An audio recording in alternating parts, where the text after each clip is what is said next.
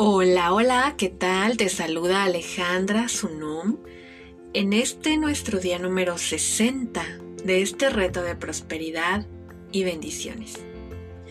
Ya estamos iniciando nuestros últimos 30 días de compartir.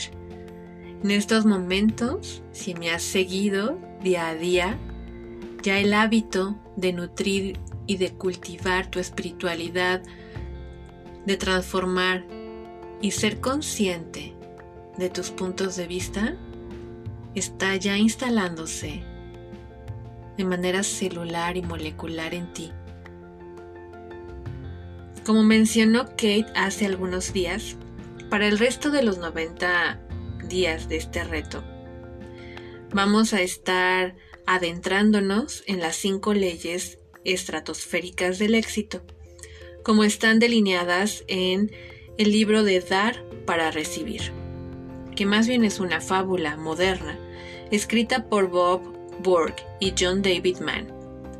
Dar para Recibir es un cuento encantador acerca de un ambicioso joven llamado Joe que anda en busca del éxito. Siendo un verdadero buscador, Joe, ocasionalmente, siente que entre más trabaja, parece que más se aleja de sus objetivos. Desesperado, Joe busca el consejo del presidente, un legendario consultor llamado Pindar. Después de reunirse brevemente con él, Pindar acepta trabajar con Joe durante cinco días, durante los cuales le promete divulgarle información pertinente relacionada con lo que él llama su arma secreta, las cinco leyes estratosféricas del éxito.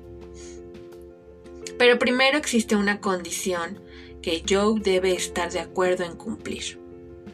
Pindar le pide que durante el transcurso de los cinco días, mientras le explica las leyes, él personalmente pruebe cada una de estas leyes. Simplemente el pensar en o hablar de ellas no será suficiente. Debe aplicar cada una de estas leyes a su propia vida. A medida que Kate leyó Dar para recibir, se dio cuenta de que la solicitud de esa condición fue lo que hizo posible que Joe completamente pudiese comprender estas cinco leyes y las aprendiera a usar a su favor. Si no, si no hubiera sido por esa condición, las leyes nunca habrían sido más que palabras.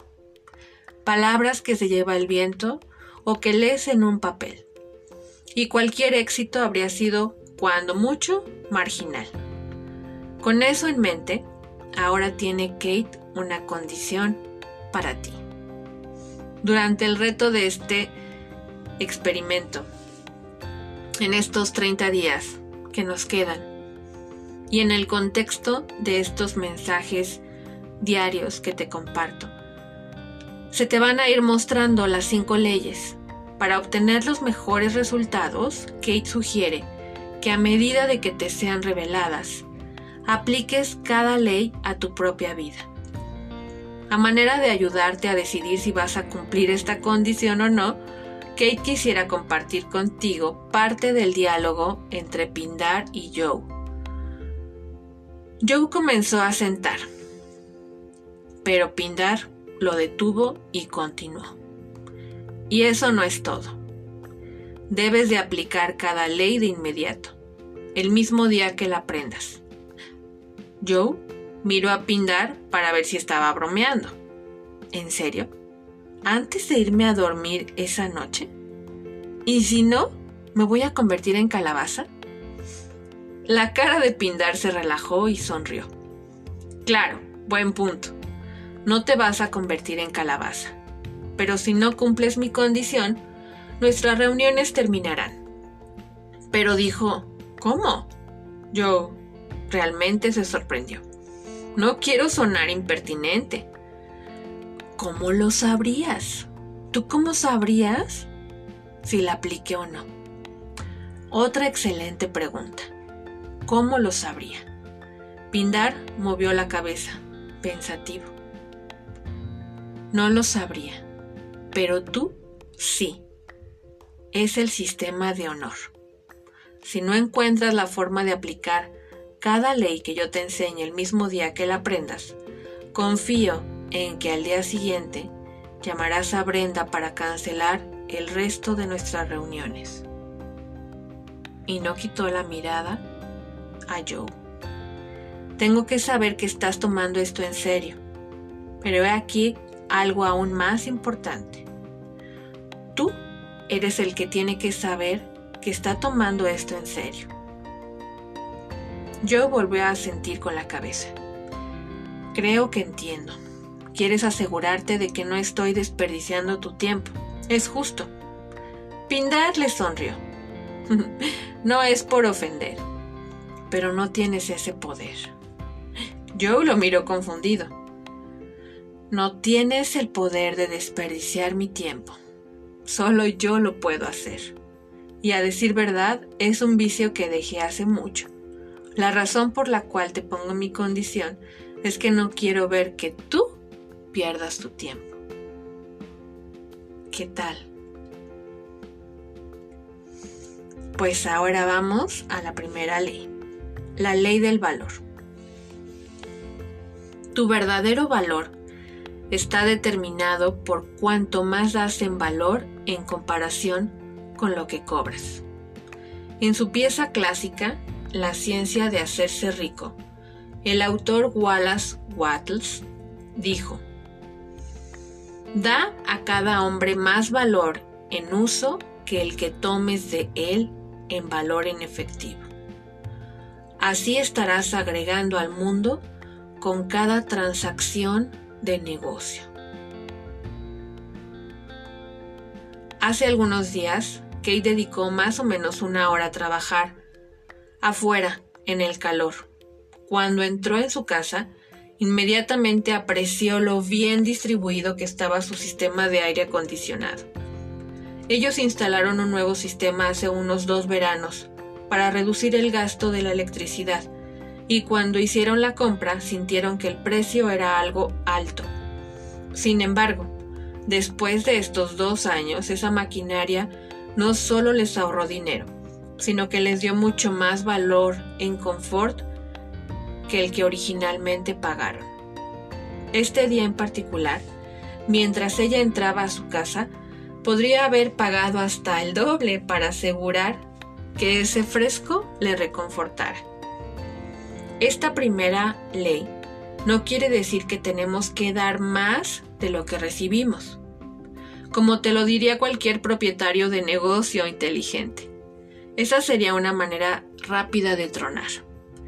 Sencillamente significa que el valor intrínseco que damos a cambio de dinero, ya sea por un servicio, un producto o una idea, debe ser mayor que el valor que recibes. El sistema de Kate es un ejemplo. Creo que la mayoría de nosotros estamos diseñados o programados para dar más en valor de lo que recibimos a cambio. Queremos dar más que lo que pedimos porque se siente bien hacerlo. Nos hace sentir conectados. Cuando tomamos más que lo que damos a cambio, reducimos el valor en general de la transacción. No importa cuál es el valor del producto, servicio o idea que estamos intercambiando.